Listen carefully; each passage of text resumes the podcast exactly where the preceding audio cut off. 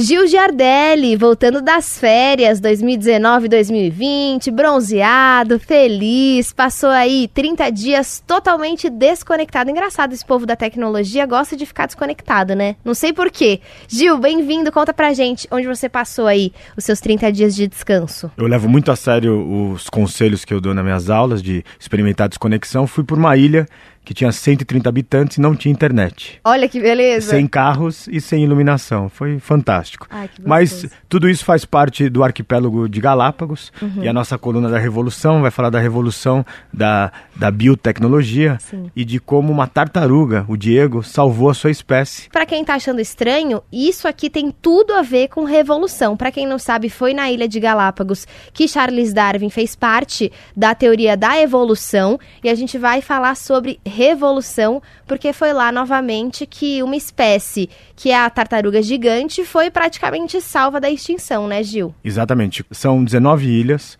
no arquipélago de Galápagos, apenas quatro são habitadas por nós seres humanos. É uma delas, a menor, tem 130 habitantes, a maioria são crianças, e a maior tem 10 mil habitantes.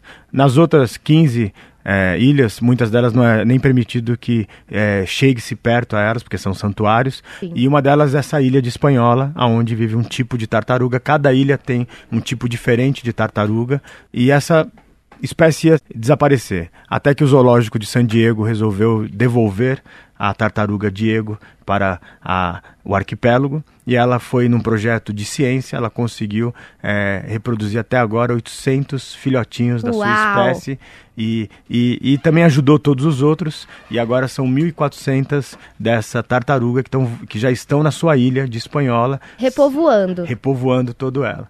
E que foi bacana, eu me encontrei com essa tartaruguinha três vezes nessa minha viagem. Olha. E eu presenciei no domingo. Ela foi, ela se aposentou depois de um trabalho prestado para salvar a sua espécie e ela po- depois de ter passado em San Diego, nos Estados Unidos, volta para sua ilha espanhola e agora vai viver com seus 800 filhinhos e mais os tantos outros que estão ali repovoando. Se você quiser ouvir novamente essa coluna, conhecer outras pautas do Revolução Band News, entra lá no nosso site bandnewsfm.com.br.